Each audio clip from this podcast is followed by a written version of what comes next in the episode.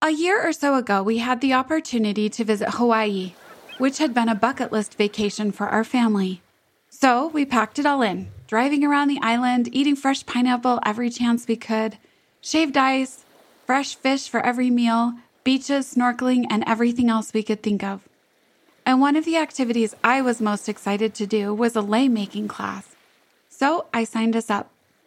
I can't say everyone was as thrilled as I was to take the lei making class, but I certainly was. It was so fun learning about the tradition of lei making, how it started, and all of the fascinating details to making a flower lei. One of the most interesting things for me was the long needles called lei needles that we were using to string the fresh orchids our teacher had picked from her yard that morning. I happened to be sitting next to her, so she and I began talking about the needles and then we got talking about hand sewing. And when she found out I was a quilter, she then started telling me all about Hawaiian quilting, which was so intriguing to me. She suggested a local quilt shop on the island, so one morning my mom and I made a trip to visit the shop and see all the beautiful Hawaiian quilts and applique projects that were there. I was so fascinated with the process of Hawaiian quilting, which is a technique of cutting large botanical motifs out of a single dark piece of fabric and then raw edge appliquing it to larger squares of lighter colored fabrics. The shop owner was working on a pillow cover while we were there, and she was nice enough to show me the process of turning each raw edge under and appliquing it while stitching it down. She showed me how to do both inner curves and outer leaf shapes, and each method is different, but she was an expert at both. After we left her shop armed with more fabric than we intended to buy, isn't that always the case? And a kit to learn raw edge appliquing, I started thinking about how this tradition of women and some men of making beautiful things with their hands looks different all over the world, but it is such an innate process. One of my favorite quotes says, The desire to create is one of the deepest yearnings of the human soul. And I truly believe that. It is a yearning of the human soul. Creating with our hands is a practice. Whether an artist on a canvas or my poor first attempts at raw edge appliquing, it's a process that must be cultivated. It takes work. It takes making things that look bad. And it takes being okay with all of those stages of getting better. I remember my first quilt I ever made, with all its wonky stitches and skewed edges and binding that looks as if I was trying to make it wavy. It's a piece of work. But when I finished, I was so proud of it. It was imperfectly perfect for what I could do at the time. And it's become one of our favorite quilts to cuddle under as a family. It's had spills and stains and just gets softer with every wash. It's become a thing of joy, not for its wonky stitches, but for the memories that it holds. And for the memories it holds for me when I was creating it.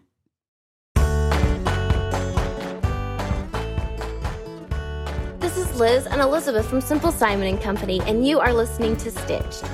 Today, as we celebrate our 10th episode, we'd like to introduce you to a new segment that we'll be adding to the end of each and every future episode.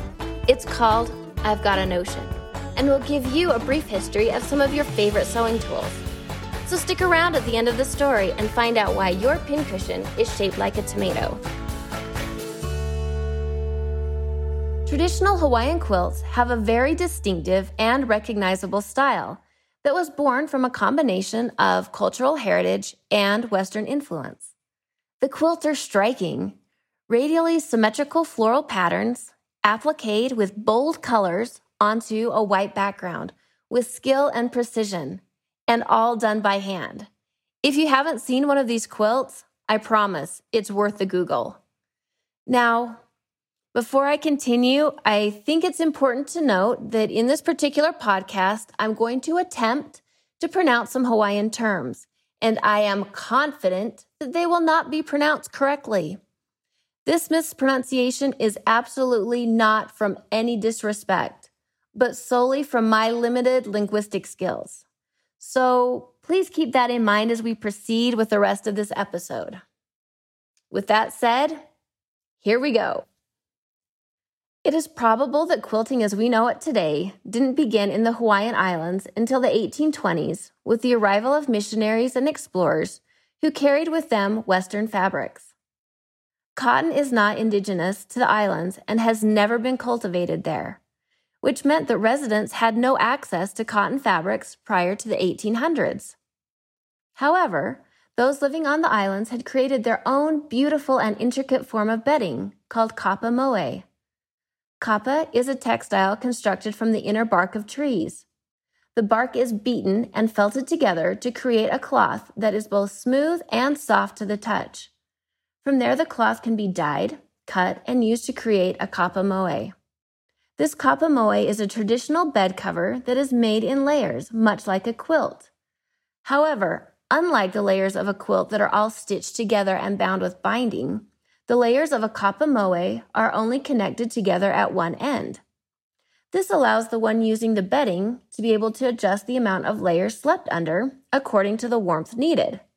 Cool, right?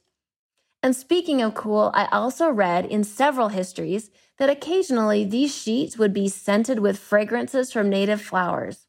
Doesn't that sound heavenly? Even though there were several layers to this bedding, only the top layer carried a design. These designs were dyed and stamped with geometric prints. From this point, there is some dispute over what influenced what. Did the floral cotton fabrics that were introduced in the 1800s influence the designs from the kapa moes to create Hawaiian applique? Or did the geometric designs influence the newly introduced way of quilting with cottons? Either way, a fusion was created and it is fabulous. By the late 1800s, solid cotton cloth had become more accessible to those on the islands, and the unique Hawaiian applique style reminiscent of a large fleur de lis, was here to stay. Incorporating local flowers, plants, and vegetables, these bold designs begin with a floral center, which is surrounded by an arabesque design that covers the entire quilt top. These designs always radiate from the center and are symmetrical on all sides. These designs are also created using only two colors, one for the background and one for the applique with white usually being the background color of choice.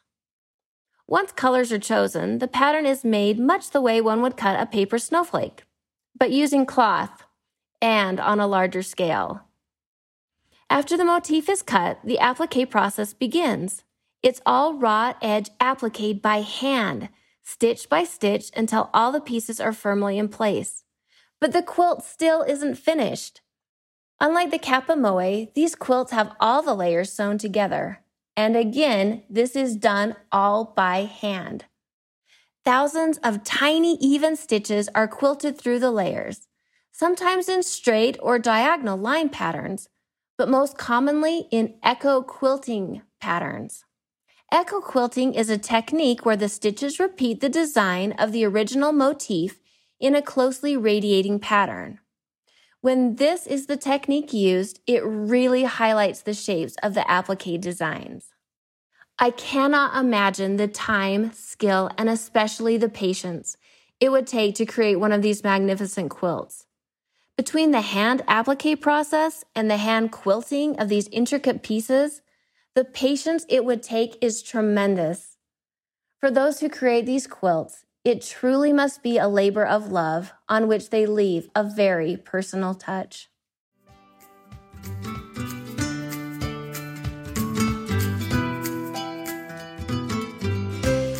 Today's episode is sponsored by Baby Lock.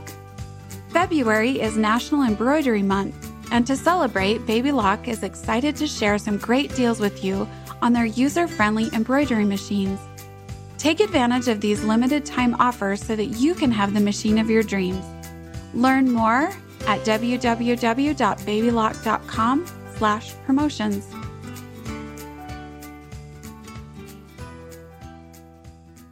In 1843, Lord George Paulet claimed the Hawaiian Islands for the British and ordered all Hawaiian flags to be destroyed. And it was at this time that another famous Hawaiian pattern was born. This well known design is called the Kaua'u Hawaii Aloha, which means my beloved flag or lost beloved flag. This design typically includes four Hawaiian flags surrounding a Hawaiian coat of arms or a crown. It also combines both piecework and applique motifs, making it different from other Hawaiian quilts that do not traditionally include any piecework. Many of the original beloved flag quilts made during the overthrow still remain, symbols of silent resistance during a time when displaying symbols of the monarchy were considered treason. Historically, Hawaiian quilt designs were taken very personally, from the beloved flag quilts to the reverse applique motifs, and each quilt design was given its own name. These names often reflect the inspiration behind the design, with the inspiration stemming from dreams, observation, and significant events. And because each quilt was considered special, often they were only used for special occasions and then passed on from generation to generation with great care, which means that many of these named historical quilts remain intact today. I recently learned that the word create has Latin origins and that the word literally means to grow from nothing. I love that definition. Creating a quilt is literally taking small scraps of fabric and making them into something beautiful and that women have been doing this very process for hundreds of years.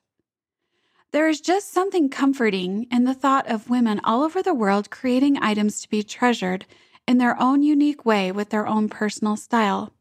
From Hawaiian raw edged applique quilts, to Portuguese women crocheting doilies, to handwoven African baskets, it's all the same process of creating something out of nothing. And it begins with that yearning to create. It has been said that quilts provide a glimpse into the resourceful lives of the unsung women who created them. And that is the truth. Whether those quilts represent something as mighty as silent resistance, or a symbol of safety, or created for moments as sacred as childbirth, those quilts give us insight into the women behind the stitches. Quilters are indeed a unique group, and I am honored to be part of such a society.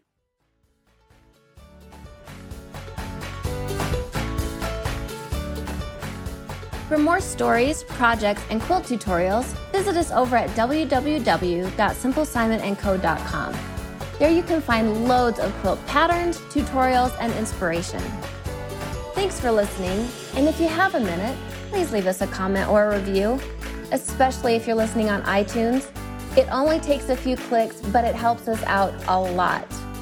Now, stay tuned for I've Got a Notion.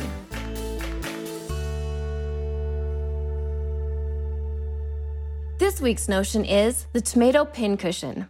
It seems like everyone has one small, round, red, pins crammed into the top. But why a tomato? To answer this, we need to hop into the Wayback Machine and head straight for the Middle Ages. We'll arrive somewhere in Europe at the dawn of the 15th century. The Renaissance is just beginning. Columbus is discovering the West Indies. Michelangelo is starting his work on the Sistine Chapel, and tomatoes are all the rage on fireplace mantels. That's right, tomatoes on the mantle. Vine ripened tomatoes were placed on the mantle to ensure prosperity and some say to ward off evil spirits. However, in medieval Europe, fresh tomatoes weren't always on hand, so decorative ones were created using fabric filled with sawdust. It was also during this time period that pins were more readily available to the average housewife. Prior to this time, pins were both rare and expensive and were kept in special boxes. But now that they were more utilitarian and less precious, it wasn't long before those decorative tomatoes next to the hearth became a perfect place to hold those pins as the thoroughly modern medieval mother toggled between chores. From here, we're going to fast forward to the opulence of the Victorian era. Napoleon is the French emperor. Beethoven is composing symphonies. America is heading towards a civil war, and the need for posh parlors was sweeping across both Europe and the United States.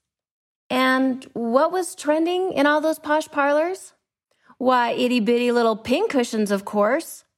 All the ladies had 'em in a variety of shapes, from dolls to shoes and from fruits to vegetables. And of course, a must have in every collection was the tomato.